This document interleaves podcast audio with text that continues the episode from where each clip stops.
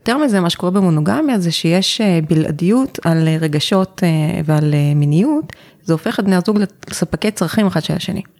אם אני עכשיו לא אשכב איתך, אף אחד לא תשכב איתך. אז אני חייבת לשכב איתך, זה התפקיד שלי. ברגע שסקס נהיה תפקיד, בום, נגמר, הלכה התשוקה, התשוקה לא, לא מקבלת את הסיפור הזה. ברוכים הבאים לבית הספר לקרמה טובה. אני עורכת הדין רות דהן וולפנר ואני אדבר איתכם על זוגיות, על גירושים וכמובן על קרמה שהיא בעצם תוצאה.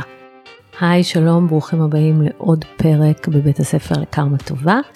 והיום מתארחת אצלי משה הלוי. היי משה. אהלן. אה, משה היא מומחית למערכות יחסים לא מונוגמיות בהסכמה. מטפלת ומאמנת זוגית, מחברת הספר לחיות פתוח, והיא פוליאמורית בעצמה ואקטיביסטית של מערכות יחסים חופשיות. ומאחר שהנושא הזה, אני הייתי בטוחה שאני יודעת הכל על זוגיות חדש לי, מהשיחה המקדימה שלנו למדתי כמה דברים חדשים, אז בואו נבין ביחד את הדבר הזה שנקרא פוליאמוריה ככה יותר לעומק. אמ, אז בואי תספרי לי קצת, אה, מה זה בכלל פוליאמורה? אה, פוליאמוריה זה דרך אחת לחיות במערכות יחסים לא מונוגמיות בהסכמה, היא די אה, בקצה של הרצף, יש פה רצף שלם. כן? כשפוליאמוריה זה בעצם פולי זה הרבה ואמוריה זה אהבה, זאת אומרת אהבות מרובות, זה אנשים שיש להם מערכות יחסים, גם מיניות בדרך כלל וגם רגשיות, עם יותר מבן אדם אחד, מה שאנחנו מכנים מערכת יחסים רצינית. עם, עם לפחות שניים. עם לפחות שניים. יכול להיות גם יותר, לפעמים זה שלושה, ארבעה, חמישה. כמה שהם יכולים להכיל בתנאי שיש להם עבודה וחיים וילדים או, או אין להם. אוקיי, okay. ומה על הצד השני של הרצף? אז uh, בקצה הקרוב ביותר למונוגמיה יש איזושהי מערכת יחסים שמכונה Don't ask, don't tell, שזה בכלל מונח של לקוח מהצבא האמריקאי בהקשר של הומואים, כן, זה היה כזה, אל תגידו שאתם הומואים ואנחנו נגייס אתכם. אנחנו בארון. כן. אוקיי. Okay. אז uh, הם לקחו את זה למערכות יחסים, שבעצם בני הזוג מסכימים שמותר להם לעשות משהו אחר שהוא לא מונוגמיה, אבל מה שהיה בווגאס, שיישאר בבקשה בווגאס, ובעצם מתנהלים כמו בוגדים, הם צריכים לשקר אה, ולמנוע מבן או בת הזוג לדעת שיש להם משהו, אבל יש להם אישור לשקר הזה. זאת אומרת, אני בעצם יכולה להגיד שזה סוג של עצימת עיניים. זה עצימת עיניים, ב... כי אנשים אומרים, אני לא יכול להתמודד עם הידיעה, מצד שני אני לא יכול להתמודד עם מונוגמיה, מה מאפשר לי גם וגם להסכים על משהו כזה. אבל, אבל זה לא בהסכמה. לא, זה כן בהסכמה. איך זה בהסכמה? זאת אומרת, כן. זה בהסכמה, אנחנו לא שואלים כלום? כן. זאת יכול, ההסכמה. כן, אם קורה משהו, אל תספר לי. אני לא רוצה לי. לדעת. בדיוק. אוקיי. באיזה שלב של החיים הזוגיים זה מגיע לכזה דבר? זה יכול להיות uh, עוד לפני החיים הזוגיים, וזה יכול להיות תוך כדי החיים הזוגיים. אוקיי? אגב, לא סיימתי את הרצף, כן? אה, נו, נו, נו. אז אחרי זה יש את המונוגמי, שזה סוג של מונוגמי, מונוגמיש, זה אנשים שזאת לא דרך החיים. המונוגמיש. כן. אוקיי. זה אנשים שזה לא דרך החיים שלהם, הם לא מתעסקים כל היום סביב זה, הם די מונוגמיים, אבל אם משהו קורה בווגאס, אפשר לדבר על זה גם, וזה לא deal breaker, או לפעמים יצרפו מישהו למיטה או משהו בסגנון. אנחנו זזים עוד קצת, אנחנו מגיעים למשחקים בסקס, או ביחד, או בנפרד בצורה יותר קבועה, שזה או אנשים שהם בחילופי זוגות, או מה שמכונה יחסים פתוחים לסקס. עוד קצת ימינה. מה זה יחסים פתוחים לסקס? זה אומר שכל אחד בנפרד יכול לחפש לעצמו סקס, יזיז, יזיז או יזיזה או משהו כזה גם, אבל בלי רגשות, שלא okay. יהיה שם אוקיי. התאהבות. אוקיי? Okay? וכשזזים עוד קצת ימינה מגיעים לכל מיני סוגים של פוליאמוריה, ויש כל מיני סוגים של אה, אנשים שיש להם מערכת ראשית ומערכת משנית, או אנשים שחיים כולם ביחד, או משהו שמכונה סולו פולי, זה בן אדם שחי לבד ו... לא מקנן, לא גר עם מישהו, אין לו דווקא ילדים איתו, יש לו, יש לו עדיין כמה בני זוג. ובקצה יש אנרכיה של מערכות יחסים, שזה איזו גישה שאני מאוד מתחברת אליה, כי אני חושבת שהיא מאוד ריאליסטית, אה, אבל היא קשה לביצוע. יאללה בלאגן. לא, זה לא יאללה בלאגן, אנרכ, אלא זה... אנרכיה. גם אנרכיה זה לא יאללה בלאגן. כן? אוקיי, אז מה זה? זה ערעור על היררכיה מובנית. אוקיי? זאת אומרת, מה, מה פוליאמוריה שיש בה ראשי ומשני, או מונוגמיה, אלו מערכות היררכיות שאומרות, אנחנו הכי חשובים וכל היתר פחות. מותר לך לשחק בסקס, מותר לך אפילו להיות מערכת יחסים, אבל אני הכי חשובה. וזה מובנה, לא מעניין אותי מה אתה מרגיש. אוקיי? והאנרכיה של מערכות יחסים אומרת, יכולה להיות היררכיה, אבל לא מובנית. פשוט, כרגע אתה הכי משמעותי לי, ויכול להיות שמחר זה לא יהיה. ואנחנו רוצים לחיות את מה שבאמת אנחנו מרגישים, ולא לעשות בכאילו, אתה הכי חשוב לי רק בשביל לשמור את המסגרת הזאת ולהגיד, אנחנו ראשיים, או, או מונוגמיים, או לא יודעת מה. רגע, אבל אם אנחנו למשל, אם זוג מחליט mm-hmm. שעכשיו אתה הכי חשוב לי, אבל אולי בעתיד לא תהיה הכי חשוב לי, אז אני גם לא יכול להבטיח לך שבעתיד אני אסכים לזה. אנחנו לא יכולים להבטיח כלום. כלומר, אפשר, כל מה שאנחנו מבטיחים, וזה משהו שקשה מאוד לאנשים אה, לתפוס. להבין, אנחנו מבטיחים זה נכון להיום. מחר זה יכול להשתנות, איך אפשר להבטיח משהו שקשור לרגשות, או לתשוקה? זה מאוד חמוד שחושבים שאפשר, אבל זה ממש, מה הקשר? מה, כשאני מתחתנת בגיל 25, אני יכולה לדעת איך אני ארגיש בגיל 50? בחיים לא. אז מה, על מה אני מתחייבת? אני אפילו לא יודעת להתחייב היום שאני אשאר, נכון? נכון. זאת אומרת, אז מה, את מומחית לנושא הזה? אז, אז זה שהצהרת כוונות, בין הצהרת כוונות לבין מה שקורה במציאות, יש הבדל לפעמים. ואת בעצמך אה, פוליאמורית, mm-hmm. מה, תספרי לנו קצת, כמה זמן את נשואה? אז אני עם בן הזוג שלי 24 שנים, נשואה 18. ילדים? שלושה, חמודים. מקסים. אמ, קנינו בית ראשון לפני חמש שנים. מזל טוב. תודה. ואנחנו במערכות יחסים אה, פתוחות, פוליאמוריות, תשע שנים. אוקיי, רגע, אני נושמת. ואז אתם נחשבים הצלחה של העניין הזה. אני, את יודעת, אני לא רואה כישלון בגירושין. אז okay. אני אוקיי. לא יודעת מה להגיד על זה. זה מה שמתאים לנו. בגלל שאליי באמת מגיעים המקרים שלא מצליחים. אה, ואני רואה את העולם מתוך הנקודת מבט הצרה שלי. אז אני הייתי בטוחה תמיד שמערכות יחסים פתוחות זה שלב אחד לפני גירושים. זה או שאנחנו מתגרשים או שאנחנו פותחים את המערכת, בדרך כלל צד אחד רוצה לפתוח והצד השני נאלץ או פחות רוצה, פחות מתלהב מזה. ומנסים את זה ובאיזשהו שלב יש מה שאני קוראת לזה תאונת עבודה. שהם מתאהבים במישהו אחר או שזה פחות מתאים ויש לי מלא סיפורים כאלה. אז, אז אני חשבתי שבעצם אה, אה, יחסים פתוחים, אני לא יודעת, פולי אמוריה זה באמת, לי זה נשמע מאוד קיצוני, אבל יחסים פתוחים שמותר, של אפילו don't ask, don't tell. Mm-hmm. זה משהו שהוא פרה גירושים, שהוא ניסיון אחרון, מה שנקרא הנשמה למערכת הזוגית. אה, ואני שומעת ממך תשע שנים, זה בהחלט לא הנשמה, זה, זה החיים. Mm-hmm. אז בעצם פוליאמוריה טובה לנישואים, או... אה, כן ולא.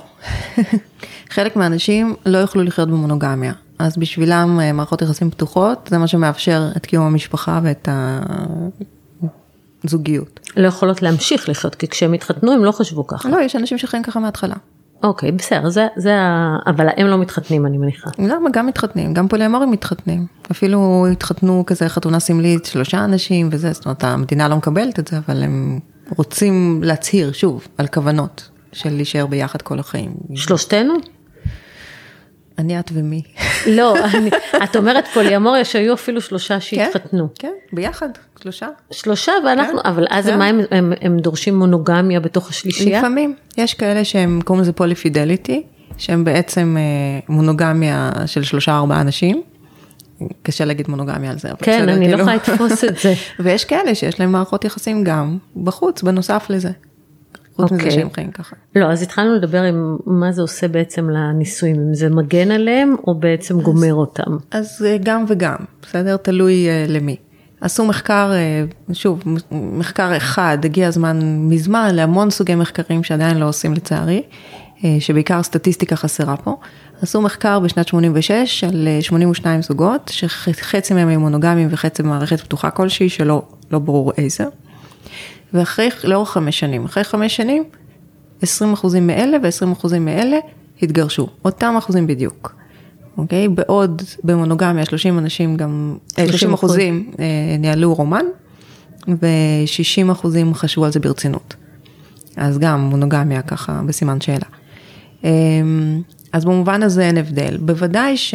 אה, אני חושבת שמי שמגיע למחקר כזה, אלה זוגות שמחזיקים מעצמם זוג חזק, זה לא זוג שבדיוק, כמו שאת מתארת, רגע לפני גירושין, מנסה לראות אם משהו יציל. אוקיי? עכשיו, כשאנחנו מדברים על אה, כאלה, וכמובן שיש כאלה, אה, או בכלל, אחד רוצה, אחד לא רוצה, אז הסיכוי שם לפרידה מאוד גבוה. כשאנשים לעומת זאת בוחרים ביחד בדרך החיים הזאת, אז כנראה שסיכויי הפרידה הם אותו דבר. ואז כשעושים את שיחת אה, יחסנו לאן ומגיעים למסקנה שיחסנו לפתוח דלתות, mm-hmm. מציבים כללים? אה, לא כולם, אבל, ויש אנשים שזה גם לא נכון להם, אבל אני חושבת שהם מיעוט. אני חושבת שלרוב האנשים כדאי ברגע שהם יוצאים מאיזושהי מסגרת מאוד מאוד קשיחה ומאוד מאוד מגוננת כמו מונוגמיה, לצאת ישר לאיזה משהו שהוא לגמרי חופשי, יכול להיות מפחיד מדי, קשה מדי, לא ברור מספיק מה מותר, מה אסור, איך מתנהלים בתוך זה. ואז כשהם עושים הסכמים, שמאפשרים את המעבר לחופש הזה בצורה הדרגתית, ששני הצדדים יכולים אה, להכיל, אז יש יותר סיכוי שהמעבר הזה יצליח. איזה, איזה סוג של כללים למשל אה, את, מכיר, את ממליצה כשאת מטפלת בזוגות כאלה לקבל על עצמם? אז א', צריך להסכים איזה סוג מערכת יחסים. כן, אמרנו בין Don't ask don't tell לאנרכיה של מערכות יחסים, יש פה רצף שאין שום קשר בין, בין הצד האחד לצד השני. אוקיי. Okay. אוקיי, okay, אחר כך, והאם זה יהיה אותו דבר לשניהם? כי זה גם בסדר שאחד ירצה פוליאמוריה ואחד ירצה רק לסקס. כן, אנחנו אנשים שונים, אבל השאלה אם הם יכולים להכיל את השונות הזאת. אה, אחרי זה צריך להחליט, כן, מה עומק הקשרים שמותר, עם מי מותר או אסור את הקשרים האלה, אה, עם חברים כן או לא, אנשים בעבודה כן או לא, אנשים באותו יישוב כן או לא. את יודעת מה זה מזכיר לי? שהיה לי מקרה, mm. שהם היו ביחסים פתוחים באיזשהו שלב, בהתחלה הוא בגד, וכל פעם היא גילתה את זה והייתה משתגעת, ואז הוא שכנע אותה שגם לה יהיה מערכות, ובסופו של דבר הוא הסכים שהיא תהיה עם אחרים, והיו לה בני זוג. לאורך שנים, אבל בתנאי שהוא בוחר אותם. מה דעתך על זה? זה לא נגמר טוב, כן? כן. תראי, אני חושבת ששוב, זה לא מדויק ב-100%, יש אנשים שממש לא משנים את תפיסת המערכת שלהם, הם פשוט קצת מרחיבים את הגבולות, אם במונוגמיה נניח אסור לשכב עם אחרים, אז אומרים פה מותר, אבל אני מאפשר לך. אני בתפיסה מאוד שונה של מערכות יחסים היום, אני לא יכולה לחשוב על מישהו שמאפשר לי משהו, או לא מאפשר לי משהו. זאת אומרת, אני מראש אומרת, אני בן אדם אוטונומי וגופי ברשותי. גם בתוך מערכת יחסים, שום דבר לא השתנה, המיניות עדיין שייכת לי, האירוטיקה שייכת לי, אברי המין שלי שייכים לי, הרגשות שלי שייכים לי, וכנ"ל שלך לך. אז לאפשר אחד לשני זה בכלל לא שיח שהוא או אתה תבחר לי, למה מי אתה שתבחר לי, סליחה, כאילו. לא, את יודעת, אני לא בוחרת מה... לחברים שלי, לילדים שלי את החברים שלהם, אז כאילו אני אבחר למישהו מבוגר, זה בכלל לא נתפס לי כיום. אלא אם כן הם מסכימים על זה. נכון, אבל אני אומרת שהסכמה לשליטה, זה, בעיניי זה טוב ב-BDSM. כאילו. לא, אני, אני אגיד לך, או בתחילת כל... הדרך, שוב, אנשים ככל שהם, את יודעת, אה, זזים בתוך הדבר הזה, אז הם מרחיבים את הגבולות עד שהם לא, אינשאללה לא זקוקים להם, כי הם פשוט נמצאים במקום שטוב גם לי וגם לך, ואפשר לדבר על דברים, ולא פשוט להחליט על מישהו אחר. אז זה בעיניי האידיאל, לשם אני, שם אני רוצה לחיות, לא רוצה לחיות במקום שבו אומרים לי מה מותר לי ומה אסור לי, אני בן אדם מבוגר, אני לא בת שנתיים. אוקיי, okay. אז אם, אם בואי נלך רגע על הדבר, אני, אני לא באמת יכולה להבין איך זה, איך זה עובד, אז אני רוצה ככה יותר לשאול אותך. Mm-hmm. אנחנו מדברים על המקרה של הפוליאמוריה, שזה אומר שאת בעצם מנהלת עוד מערכת יחסים שיש בה גם אמור זה אהבה, יש mm-hmm. בה גם אהבה. נכון. זאת אומרת, בעינייך אפשר לאהוב שניים. ברור. לא רק בעיניי, זה מוכח מחקרית. לא אוקיי, בסדר, את אוקיי. יודעת. נכון, השאלה אם זו אותה אהבה, קודם כל. תלוי איך את מגדירה אהבה. יש המון אנשים שמגדירים אהבה על ידי בלעדיות. אז אם אהבה מוגדרת על ידי בלעדיות מינית ורגשית, אז זאת לא אהבה. מה אני אגיד לך? אם אהבה זה רגש, שאת מרגישה שהוא אינטנסיבי, רומנטי, רוצה בטובתו של האחר, אה, נים תשוקה וזה, אז, אה, אז זו כן אהבה. כן, אבל יש, יכול, יכול להיות לך אהבה רומנטית עם שניים? בטח. כן? כן. ואיך מתמודדים עם קנאה? מה שיותר מורכב זה התאהבות בו זמנית. אוקיי? התאהבות ואהבה רומנטית זה לא אותו מקום. מה ההבדל? התאהבות זה שלב זמני, אה, הורמונלי מאוד, אה, שמאפיין תחילת מערכות יחסים. אחר כך, אה, זה השלב שבו את חושבת שמצאת את החצי השני שלך, שירד אלייך משמיים ושאין לו שום חסרונות וזה, וכשההורמונים מתנדפים אז את מגלה שהוא זורק את הגרביים שלו בסלון ועוד כל מיני דברים מהסוג הזה. אז... הופך להיות בלתי נסבל. לא בהכרח, כן, אבל הוא... זה לא הדר... האידיאליזציה הזאת של ההתחלה. אמ, אז וההתחלה הזאת היא גם הרבה מאוד, מאוד אינטנסיבית, נכון? זאת אומרת, אנחנו חושבים כאן, הבן אדם הזה כל הזמן, כל הזמן בראש, כל הזמן מתגעגעים אליו אחרי שעה שלא ראית אותו וזה. כן. זה לשניים במקביל, יש אנשים שטוענים שכן, הם חווים את זה, ותנחומיי, מה שנקרא, כי נראה לי שלהחזיק כזאת אינטנסיביות לשני אנשים או שלושה בו זמנית, אני לא הייתי עומדת בזה, כאילו, פשוט too much בשבילי. אני לא חושבת שאני מסוגלת לזה. לעומת זאת, בשלב שבו ההורמונים ירדו, והתגלה שם הבן אדם, ואני עדיין אוהבת אותו, ואני עדיין נמשכת אליו, ואני עדיין כאילו, יש לנו תשוקה ויש לנו אהבה וכל הדברים האלה, אבל זה כבר לא הטירוף הזה של ההתחלה. אז להתאהב במישהו חדש או לאהוב עוד מישהו, אה, אופציה, הרבה יותר אה, פשוטה. למה בעצם? הלוא אם, עוד פעם, אני שואלת את זה מתוך המקום שאין לי מושג, באמת מהמם. אין לי מושג איך זה עובד, אז אני רוצה להבין, אם את, יש לך בן זוג שאת אוהבת אותו ואת נמשכת אליו, והכל טוב, ואת לא רוצה להיפרד ממנו, זאת אומרת, הוא לא משעמם אותך, את מעריכה אותו, הכל טוב ביניכם. כן. למה שתרצי מערכת יחסים עם עוד מישהו? כי זה קורה פשוט. לא, לא קורה. לא, אבל את אני נמשכת לעוד. מישהו, עכשיו אני מוצאת מישהו שנמצאת לי איתו אינטימיות עמוקה, אני רוצה לממש את זה. למה מראש מחפשים? לא, אני לא יודעת, אני לא מחפשת, אבל זה קורה גם בלי לחפש לפעמים. נכון. אוקיי? אז אני רוצה לאפשר לעצמי ולאחרים את החופש, שאם זה קורה, אז אגב, כשמחפשים, אז אני כזה בשאלה. אני אומרת, אם מחפשים, אז כנראה שכן יש איזשהו חוסר במערכת. אבל זה ברור. הלוא התא התא המשפחתי הוא מספק הרבה מאוד דברים. תא משפחתי הוא מספק ביטחון כלכלי, הוא מספק יציבות, גרים עם הילדים, יש הרבה יתרונות לתא המשפחתי. נכון. הוא לא מספק ריגוש. ובגלל זה אנשים מתחילים לבגוד. כי לא תמיד, לפעמים מחפשים דברים מעבר לזה, מחפשים חברות, מחפשים דברים אחרים. אבל השאלה אם אתה מחפש ריגוש, אז זה סוג אחד. אם אתה מחפש עוד אהבה, מה חסר בתוך התא המשפחתי שאתה צריך עוד משהו? כי זה גם שוב, אנרגיה. נכון, אבל זה גם אנרגיה שחוזרת אלייך. ראית אנשים אוהבים איזה נחמדים הם? כאילו, מפיצים אור בכל הזה. כן. אז אה, שוב, אני אישית לא, לא, לא בחיפוש, אוקיי? אבל עדיין, גם כשאני לא בחיפוש, פעם ב-X זמן, שאצלי זה לא קורה הרבה, אבל פעם בשנה, שנתיים, שלוש, אני פוגשת מישהו שאני ממש נמשכת אליו, או ממש יש לי איתו איזה אינטימיות, מתפתח איזשהו קשר מאוד עמוק. ואני לא רואה שום סיבה למנוע את זה מעצמי, או למנוע את הדבר הזה מבני הזוג שלי. אז אה, אני, זה, זה מה שיש להגיד לך, כאילו, זה לא, לא חייבים להיות בחיפוש כל הזמן, אבל החוויה של החופש, אני גם אגיד משהו, התרבות שלנו היא, היא, היא שמה לעצמה רגל, בקטע הזה שהיא אוסרת את זה, כי אנחנו אוהבים את מה שאסור. Okay. בני אוקיי. אדם, איסורים מדליקים אותם, מהמם. נכון? כאילו, מים גנובים עם טאקו. עכשיו, ברגע שזה אסור, אז אנשים ישר מתחילים לחשוב, וואי, אסור לי כל החיים יותר, אני לא אוכל, וואי, מה זה. אוקיי, זה מכניס אותם לסטרס, ויותר מזה, מה שקורה במונוגמיה זה שיש אה, בלעדיות על אה, רגשות אה, ועל מיניות, זה הופך את בני הזוג לספקי צרכים אחד של השני. אם אני עכשיו לא אשכב איתך, אף אחת לא תשכב איתך. אז אני חייבת לשכב איתך, זה התפקיד שלי. ברגע שסקס נהיה תפקיד, בום, נגמר. מהמם. הלכה, הלכה התשוקה, התשוקה לא, לא מקבלת את הסיפור הזה, אוקיי?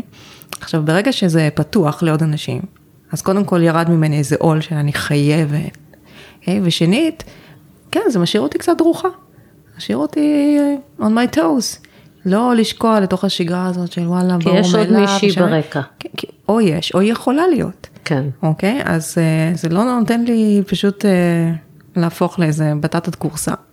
אוקיי. ולאפשר לעצמי כל מיני דברים, אלא זה שומר אותי ערנית בתוך מערכת היחסים. וחוץ מזה, החוויה של חופש, אז היא, הכל נהיה פחות אישו. תחשבי, אם מישהו בוגד, למשל, גילו שבוגדים משתמשים הרבה פחות באמצעי מניעה, מאשר אנשים במערכות פתוחות, אוקיי? כי אני חושבת שאם אתה בוגד, אתה כבר חצית גבולות ערכיים של עצמך, הכל בשביל העונג, ובשביל הריגוש והתשוקה, אז מה, אתה תשים עכשיו קונדום?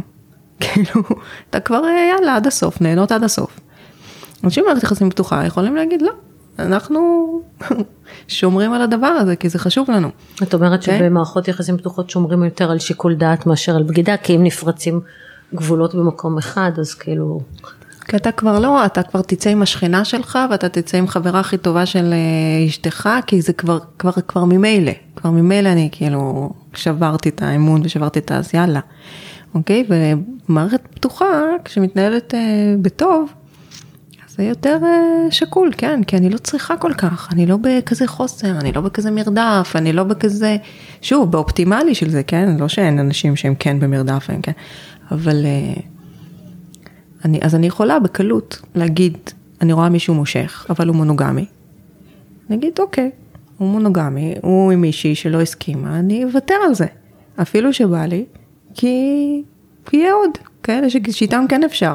אז זה לא כזה לחוץ לי, אתה יודע, לממש את זה.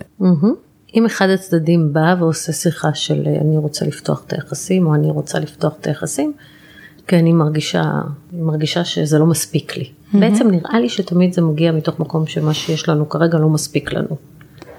אה, נכון? תלוי. עוד פעם, הרבה מאוד, לא מעט אנשים חיים ככה מההתחלה. אני לא מדברת על אלה, זה נראה לי באמת הקיצון. אה, זה בעיניי זה לא קיצון, שוב, ברגע שבחרתי דרך חיים, נניח המיעוט, היום לא אני... הקיצון, המיעוט. אה, כי היום נניח אם אני סתם כולם מתים לא נפרדים ממני או משהו כזה, אני לא אכנס למערכת מונוגמית. כאילו, לא יקרה. מה זה, כאילו, אני יכולה להיכנס למערכת מונוגמית, כי פשוט כרגע אין לאף אחד עניין ממישהו אחר, אבל אני לא אכנס לעולם יותר, את זה אני יכולה לחתום, למערכת יחסים שיש בה כפייה, שיש בה איסורים. כן, אבל את נכנסת לזה שהיית צעירה יותר. נכון, אבל היום לפני זה 24 קצת, שנים. כן. רגע, אז אני מדברת על מצב שאנשים נכנסו, בואי נגיד, אני מעריכה ש-95% מהזוגות, אולי אפילו יותר, נכנסים למערכת אה, אה, של נישואים כי הם רוצים כי איזושהי אמרו להם שזה מונוגמיה. מה שצריך, כן. יכול להיות, יכול להיות, אבל אה, אני מניחה שרוב האנשים מתחתנים מאהבה. בהנחה שאנחנו לא מדברים על נישואי שידוך ויש אהבה ויש משיכה ומביאים ילדים ביחד ובהתחלה האמת הכל היא שזה סבבה. לא, לא לגמרי מדויק, את יודעת, אני חושבת מה? שהרבה נשים בוחרות את בן הזוג לנישואין, לא מתוך תשוקה דווקא, אלא מתוך שיקולים הרבה יותר פרגמטיים, של אה, בעיקר שיקולי ביטחון, זה הרבה פעמים מגיע מישהו אחרי שהייתה איזו מערכת יחסים סוערת ולא טובה. זה ריבאונד, לא כן. כולם מתחתנים עם הריבאונד נכון, לא שלהם. כולם, אבל הרבה נשים, לפחות שמגיעות אליי לקליניקה, התחתנו עם מישהו שהתשוקה זה לא היה הסיפור. הנה, אז עכשיו תראי את ההטייה. לי יש הטייה שאני אומרת שבעיניי נישואים פתוחים הם מתכון לגירושים, כי אליי מגיעים עם הגירושים. כן. אלייך מגיעים נישואים פתוחים, אז את חושבת שרוב האנשים מתחתנים לא מתוך תשוקה, ואז בגלל שהם ניסו לא, לא מתוך תשוקה, הם רוצים לפתוח את היחסים. את מבינה? לא, אולי זה פשוט אלה שמגיעים נשים, אלייך. ספציפית נשים, הגברים כן. מתחתנים מתוך תשוקה. גברים, הקריטריונים שלהם אחרים, זה מחקרית, עוד פעם, ממש זה מחקרים שקראתי, זה לא רק אנשים שמגיעים אליי. שמה? איך בוחרים בן זוג לט- לטווח ארוך. הגברים קודם כל מסתכלים על משיכה ועל יופי. זה הקריטריון הראשון שלהם. את יודעת למה? כן, כי זה פוריות וכל בדיוק. דברים מהסוג הזה. גנטית נשים צריכים- מסתכלות על יציבות, על ביטחון, על אה, זה אבא טוב, בעל טוב, מפרנס טוב. דרך אגב, גם זה, ש... משני המקרים זה הישרדותי. אין בעיה, אבל אני אומרת, רוצה... זה הכל בסדר, אבל זה מייצר פערים בתשוקה על ההתחלה. כי אוקיי. הגבר בוחר באישה שהוא נמשך אליה, ואישה בוחרת בגבר שייתן לה ביטחון. אם במקרה גם נמשכת אליו, איזה יופי. אוקיי. טוב, אני לא יכולה להסכים עם זה שרוב הנשים מתחתנות לא לא אמרתי רוב. לא אמרתי רוב, אבל יש חלק לא כן, קטן. יש כאלה. אה, יש כאלה שמתחתנים בכלל מהשיקול של אוקיי, אני בת 30 ומשהו ואני נכון, רוצה לעשות ילדים ילד. ומתחתנים, כן. נכון, אז אנשים מתחתנים מכל מיני סיבות, זה מה שאני מנסה להגיד, לאו נכון. דווקא תשוקה. היא- ואז, אה, לא משנה, אבל בהתחלה הם לא התחתנו בתור, וחתמו על הסכם שעכשיו אנחנו בפתוח. נכון. לא אחרת, אני מניחה שרוב האנשים לא היו האנשים לא. מתחתנים. ואז מגיע השלב שאומרים, אוקיי, אחד הצדדים בא ואומר, אני רוצה לפתוח את הנישואים. גם לזה צריך המון אומץ. נכון. כי הרבה יותר קל לבגוד. נכון, וזה כמעט תמיד נשים אגב. באמת? לחילופי זוגות זה יותר גברים מושכים, ולפתיחה של מערכת או פוליאמוריה יותר נשים. ואיך גבר מתמודד עם זה? בדרך כלל לא טוב. אז איך, איך בסוף יש גם- כאלה שמסכימים? כי גם אם הגבר עצמו רצה לעצמו מערכת פתוחה נניח ופינטז על זה, ברגע שהאישה הגיעה, זה לא משנה, זה לא ג'נדריאלי, גם הפוך, כן? ה- האישה הגיעה ואמרה, אני רוצה מערכת פתוחה, מה שהיא עשתה זה בום, משכה לו את השטיח מתחת לרגליים, התרסק לו האגו, הוא ישר הולך, שוב, זה יכול להיות גם אישה, כן? ישר הולך ללמה, מה לא מספיק בי, ומה לא מספיק טוב בי, וכל מיני דברים מהסוג הזה. ויש הבדל מאוד מאוד משמעותי בין זה שאני רוצה לאפשר משהו לעצמי, לבין לאפשר לבן או בת הזוג שלי, זה בכלל לא אותו מקום. ברור. אני חושבת שרוב האנשים, אם היו נותנים להם את האופציה, היו לוקחים את האופציה שיש להם חופש, כל עוד לבני הזוג שלהם אין. כאילו, לי- לי מותר הכל ואתם רוצים רק אותי, אז בסדר, אוקיי, זה עובד לי. תגידי לי רגע, מה את אומרת על ההשערה הבאה שלי? יאללה. אני הגעתי למסקנה כבר לפני הרבה מאוד שנים, ש-90% מהגברים מוכנים לסלוח על בגידות. למה? אני רואה את זה בשטח. אני רואה גם כאלה שאומרים, אם יש בגידה, אין מצב, אני מתגרש, אני מתגרש, מתגרש, תופסים ואומרים, טוב, בסדר, אז אפשר לסלוח על זה, כי הרבה מאוד גברים מאוד מאוד מפחדים מגירושים. נכון. זה מסתדר לי עם מה שאת אומרת, שאלה שרוצות לפתוח בנישואים זה דווקא נשים. גם מתגרשות זה יותר נשים, את יודעת, נכון? 80 אחוזים, משהו כזה, מה, לפחות לפי הסטטיסטיקה, זה, זה נשים יוזמות ולא גברים. אה, האמת שאני לא מכירה את הסטטיסטיקה הזאת, ומה קורה אצלך? אי אפשר לדעת. לא, האחוזים לא כאילו- עשיתי, אה, לא עשית? עשיתי אף פעם סטטיסטיקה מי יזם, אבל זה נכון שבמקרים של בגידה, בהרבה מאוד מאוד מקרים הגבר תופס, ואז למרות שתפס היה מוכן לסלוח והאישה רוצה להתגרש. כי אם כבר תפסת אז יאללה, אז כ- בוא כבר נסיים עם זה. אה, אז באה האישה ואומרת אוקיי, אני רוצה יחסים פתוחים, והגבר בחלק גדול מהמקרים, לפעמים הוא ישמח לזה, אבל בעיניי אין הרבה גברים שישמחו לזה כשזה לא בא מהם. והוא הוא מסכים כי הוא מעדיף יחסים פתוחים מאשר אה, גירושים. גירושים. איך אמר לי פעם? לא התחתנתי איתה בתולה, אז יאללה. פשוט אמר לי ככה. זה אחת היה מהרציונליזציות של אני נשאר למרות שאני הצהרתי בפני כולם שאם אני תופס אותה בוגדת אני מתגרש.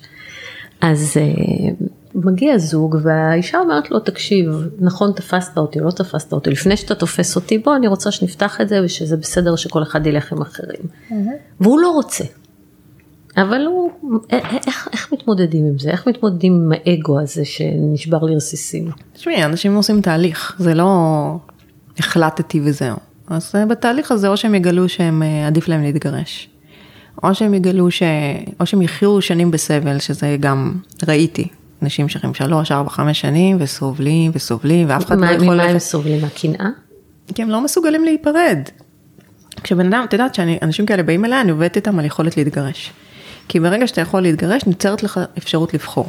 נכון. עכשיו אתה יכול לבחור להישאר בתוך המערכת הזאת ולהתמודד עם הקשיים שלה, כי אתה יודע שאתה תשרוד בחוץ, לבד. אני, אני ממש חושבת שאמרת פה משהו מאוד חשוב, שלעבוד על היכולת להתגרש ובכל זאת להישאר ביחד, זה מדהים, כי הרבה זוגות נשארים ביחד כי הם לא מסוגלים, הם לא מסוגלים לדמיין את האופציה של גירושים. לא עכשיו- יכולים לחיות איתה. כשבן אדם לא יכול לדמיין את האופציה הזאת, אין לו אופציות, אין לו ברירה. הוא חייב לעשות את מה שבן הזוג שלו רוצה. אין לו נכון. ברירה. עכשיו ברגע שאין לך... סובל. נכון. ברגע שאין לך ברירה, אתה אוטומטית בסבל, לא משנה מה זה. תקשיבי, אני אכריח אותך לאכול גלידה, ואת אוהבת גלידה, אחרי איקס זמן את תקי רק מלהסתכל על הגלידה הזאת, בואי נכון? נגיד גלידה זה פחות דוגמה.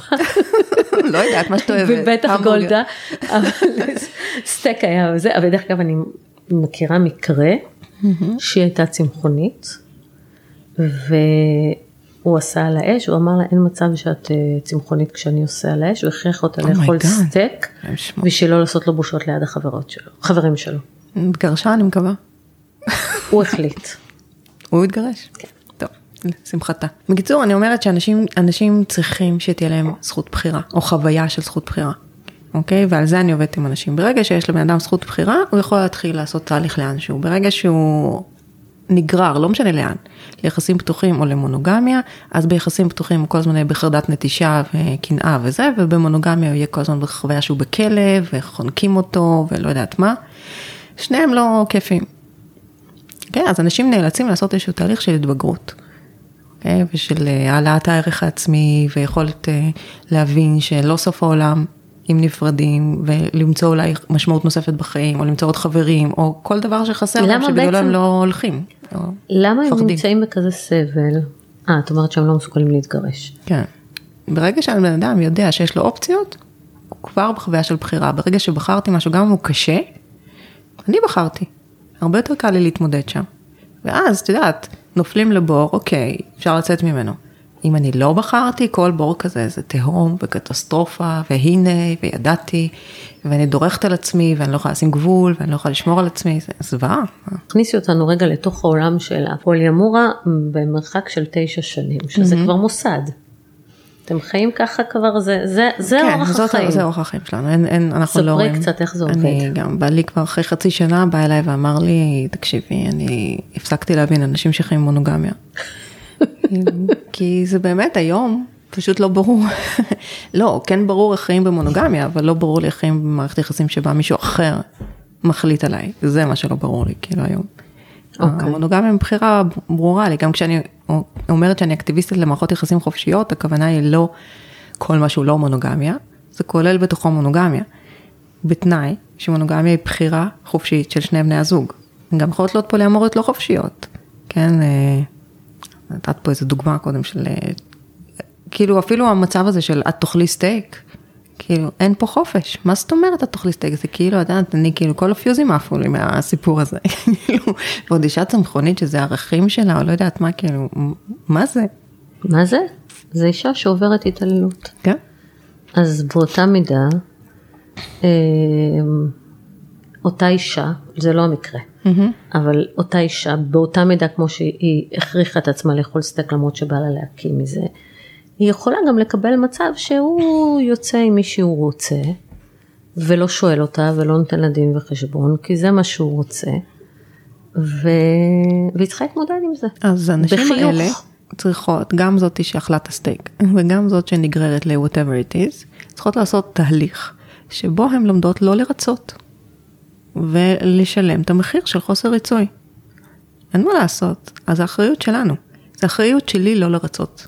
זו אחריות שלי לשמור על הגבולות שלי. זו אחריות שלי לא לדרוך על עצמי. אז אה, זה לא אחריות של מישהו אחר, מישהו אחר יכול לעשות מה שבא לו.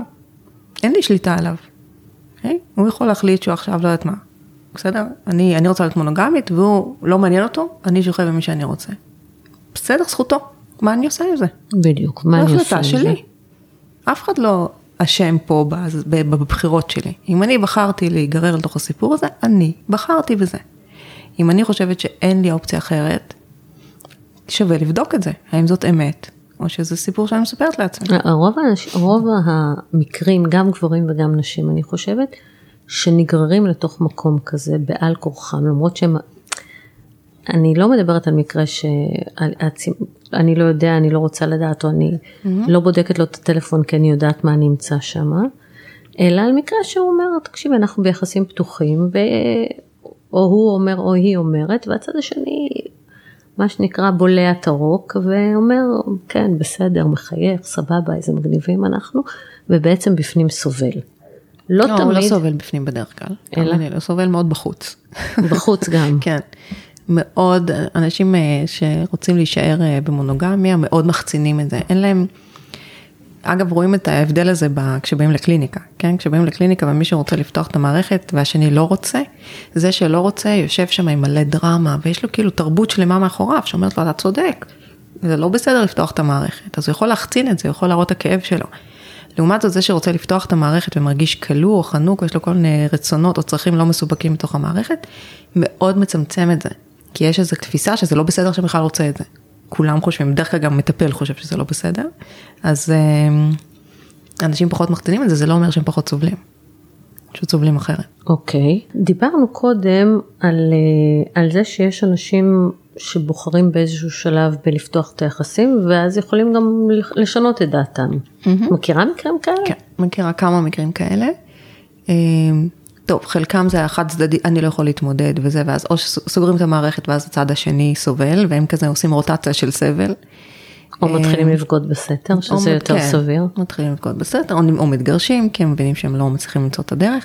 אבל אני מכירה כמה אנשים שעשו סיבוב כזה של 180 מעלות, וחזרו, שיותר נכון של 360 מעלות, כן. וחזרו, אבל לא לאותו מקום, אלא חזרו? למקום אחר. כי בדרך הם בעצם פתחו את כל מה שלא מדובר, כל נושאי הטאבו שבמונוגמיה הרבה פעמים לא מדברים עליהם, התנסו בכל מיני דברים, למדו כל מיני דברים על עצמם, על הזוגיות שלהם, למדו לתקשר, למדו להגיד לא, לשמוע לא, לא לרצות, למדו על מיניות, אוקיי? ואז הבינו, אמרו, טוב, בעצם אנחנו לא צריכים את העולם הזה בחוץ. או זה יותר מדי מורכב לנו, או מה שזה לא יהיה, ואז הם חוזרים למונוגמיה, אבל זה כבר מונוגמיה מבחירה, שהם כבר למדו אה, כל מיני מיומנויות של זוגיות, אוקיי? שעכשיו הופכים את המונוגמיה שלהם להרבה יותר טובה. ואז אה, סבבה, יופי. את מכירה מקרים של אה, מערכות פתוחות של יחסים עם בני אותו מין? בטח. אוקיי, תספרי זה יותר. מאשר הטרוסקסואלים. אצל, בקהילה ההומוסקסואלית זה פשוט, זה נתון כמעט. כאילו מדברים בין 60 ל-80 אחוזים כן. של מערכות פתוחות לסקס, כי זה גברים. אוקיי, מה שמעניין אותם סקס, פחות מעניין לא, אותם. לא, אני לא מדברת על זה. אז- סליחה, לא הבהרתי את עצמי. אוקיי. מה שאני ראיתי, זוג שמתחתן, אה, הבנתי. ואז הבעל מגלה שהוא בעצם גיי, האישה יודעת מזה. כל יום רביעי, למשל, זה היה מקרה אחד שאני מכירה, הוא יוצא, מהמם. חוזר בבוקר, אה, היא לא שואלת מה היה שם, אה, גיי או ביסקסואל? גיי. יש להם ילדים, אה, הם קיימו יחסים בשביל להביא את הילדים לעולם, אבל כבר שנים זה לא קורה, והם מאוד אוהבים אחד את השני, אה, אבל הוא, יש לו אהבות נוספות, או אני לא יודעת אם זה אהבות או יחסים אה, סקסואליים, והם בעצם ביחד כי לא רוצים לפרק את המשפחה. בסדר. זה די דומה למה שאת מתארת.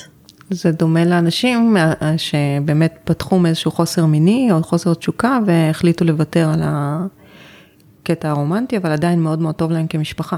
כן. אה, הם גם אוהבים אחד את השני, כן, אבל כן. זה אהבה שהופכת להיות אהבה של. כמו אחים, כן.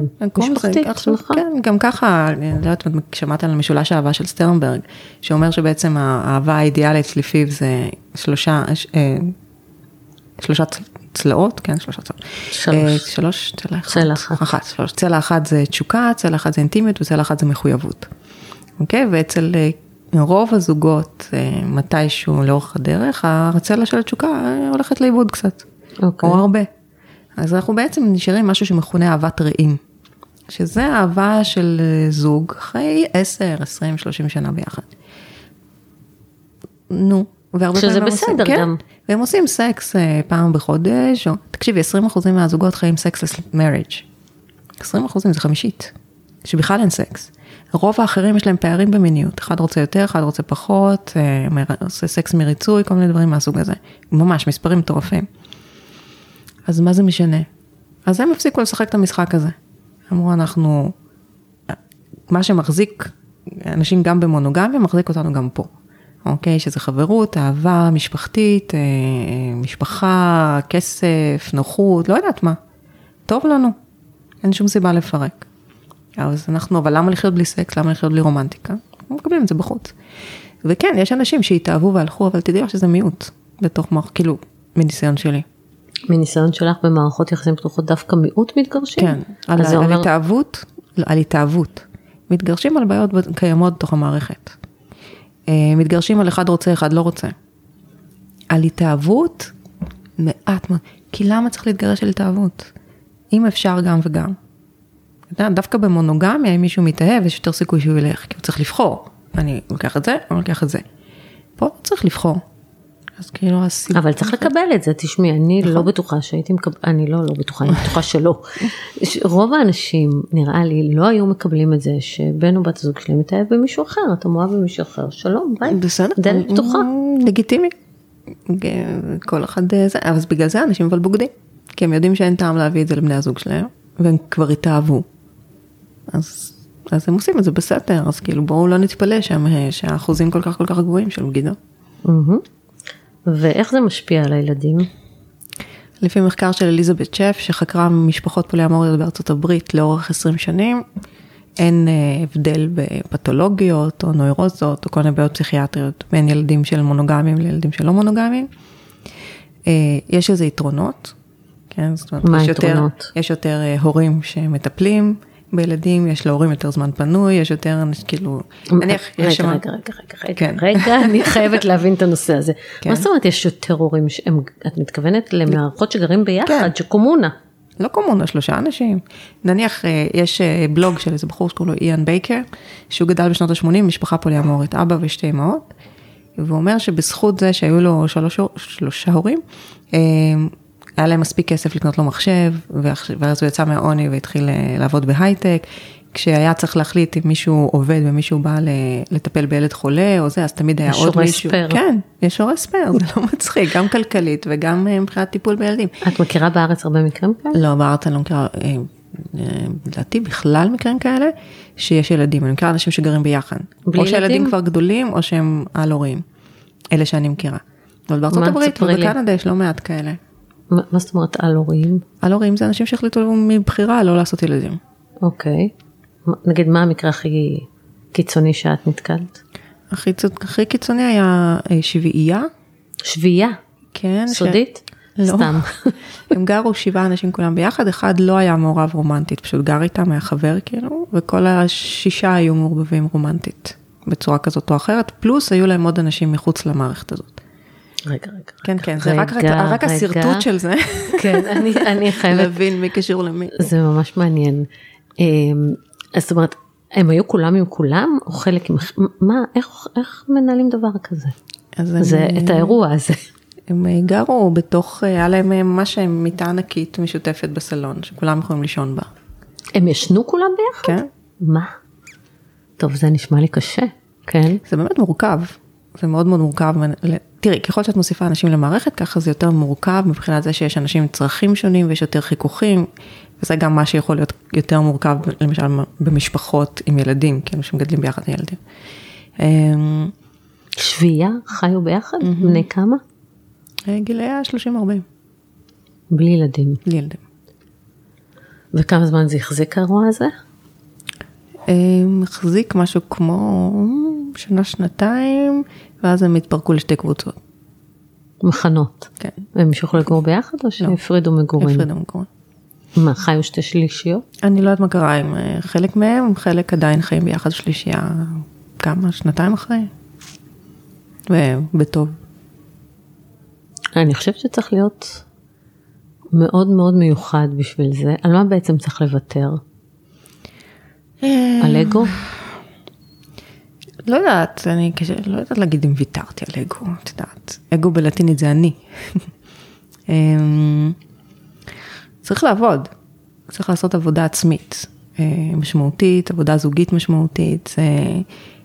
שוב, יש כל מיני דרכים לחיות, את יודעת, אז קשה לי מאוד אה, להכליל, אני יכולה לדבר על עצמי נניח, שהייתי צריכה לעשות הרבה מאוד עבודה עם קנאה, ועם ביטחון עצמי, ועם ערך עצמי, והייתי צריכה אה, ללמד את עצמי לא לרצות, ולהיות מסוגלת להגיד לא לאנשים אחרים, שזה משהו שלא הייתי כל כך טובה בו.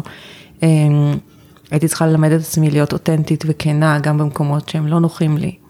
אה, זה בכלל מיומנויות אה, חשובות בחיים, גם אה, לדעת להגיד לא וגם אה, לא לרצות. זה בעצם המיומנות של אה, לשים גבולות בעיניי, שהיא אחת המיומנויות הכי חשובות, ואפשר ללמוד אותה, זה לא תמיד פשוט.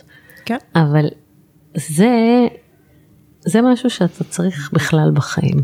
כן, אבל אנשים לא עושים את זה, כי למי יש זמן וכוח, את מבינה? ואז מתי הם עושים את זה? כשיש משבר, שאין ברירה. או כן, או כשהם נאלצים להתמודד עם דברים כמו קנאה, כי זה לא איך, כיף איך להרגיש. מתמודדים עם קנאה? קנאה בעיניי זה רגע שקשה מאוד לשלוט עליו. אפשר לשלוט על כל רגש. אוקיי, איך? תלמדי אותי. קודם כל, כל רגש כזה, אמ, הדבר הראשון הוא לא להילחם בו, כי מלחמה ברגש היא מאוד מאוד לוקחת המון אנרגיות וזה לא עובד. אה, מכירה את הספר ילדים אה, דרקון אה, אין דבר כזה?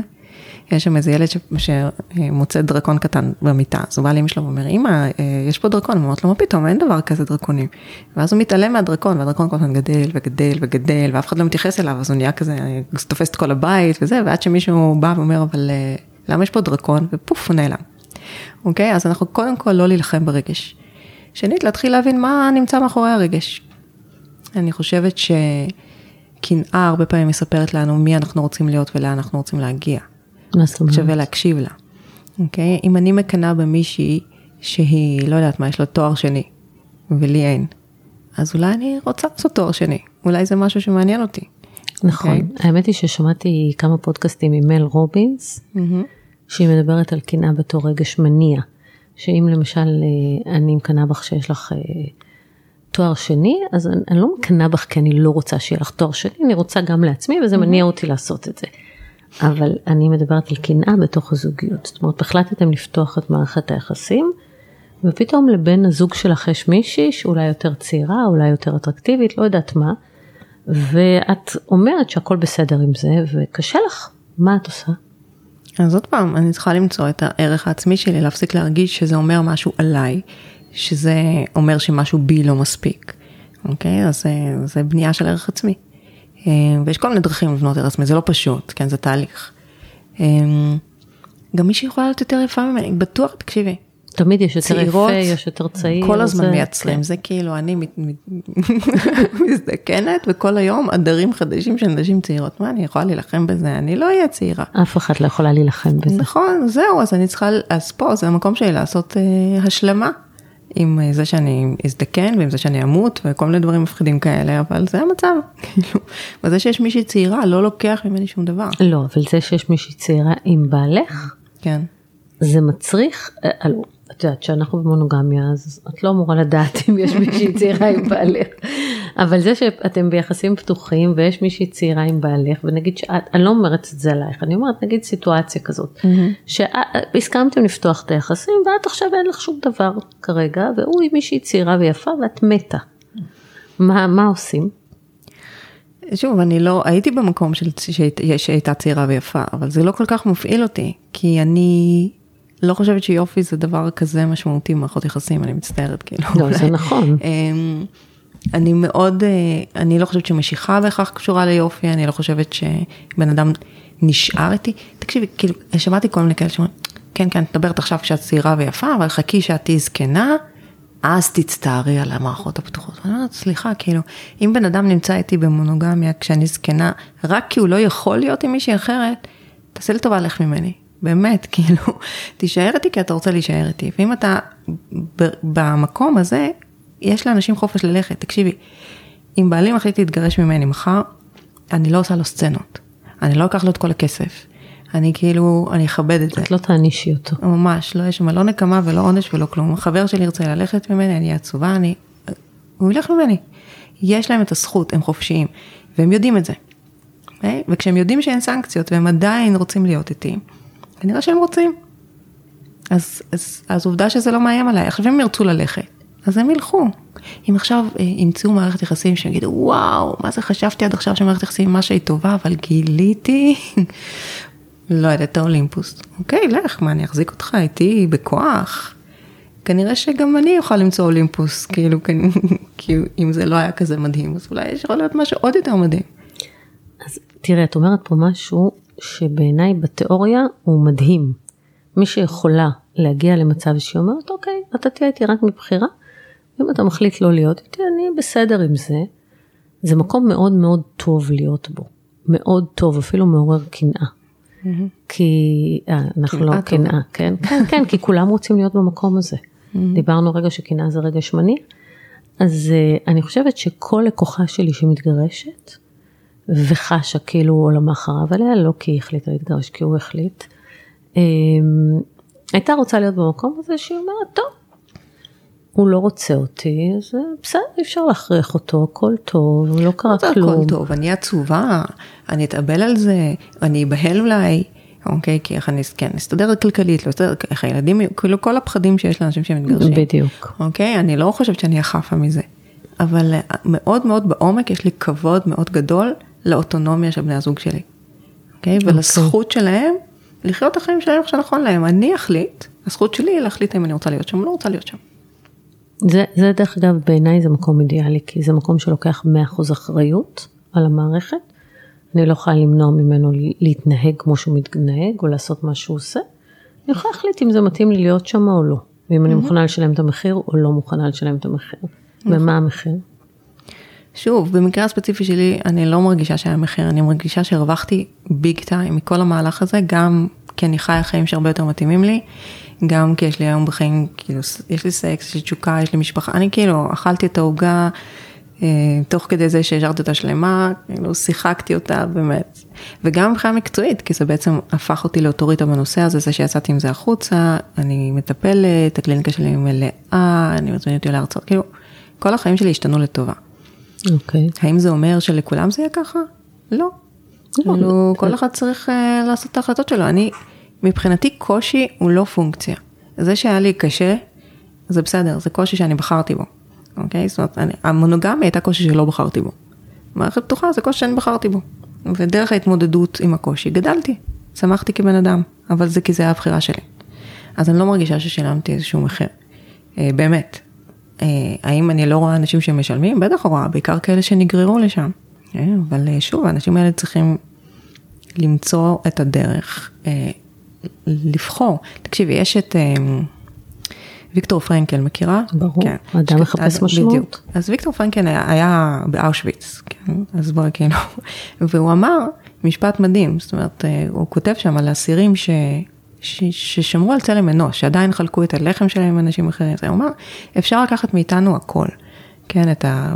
את הרכוש שלנו, את הבתים שלנו, את היקרים לנו, אפילו את החיים שלנו. דבר אחד אי אפשר לקחת מאיתנו, אוקיי? את ההחלטה איך אנחנו מגיבים למצבים, למצבי חיים שונים. אנחנו אדוני הגורל שלנו ולא הקורבנות שלו. אם בן אדם אומר את זה בשואה באושוויץ, אפשר להגיד את זה ביחסים פתוחים. טוב, נראה לי שזו השוואה קצת קיצונית, אה, אבל בסדר. תראו, אני רוצה ש... אמ, אני, אני רוצה שלא תבינו מתוך הפרק הזה שאני באופן אישי ממליצה על משהו. אני פשוט חושפת, בעיניי זה מאוד מאוד מעניין להבין שיש מערכות יחסים כאלה, לכבד את זה, לקבל את זה, זאת אומרת זה לא משהו שצריך לבוא ולהגיד וואו זה, איך הם עושים את זה, אנחנו לא במקום של ביקורת על אף אחד, מי שזה נכון לו, מדהים.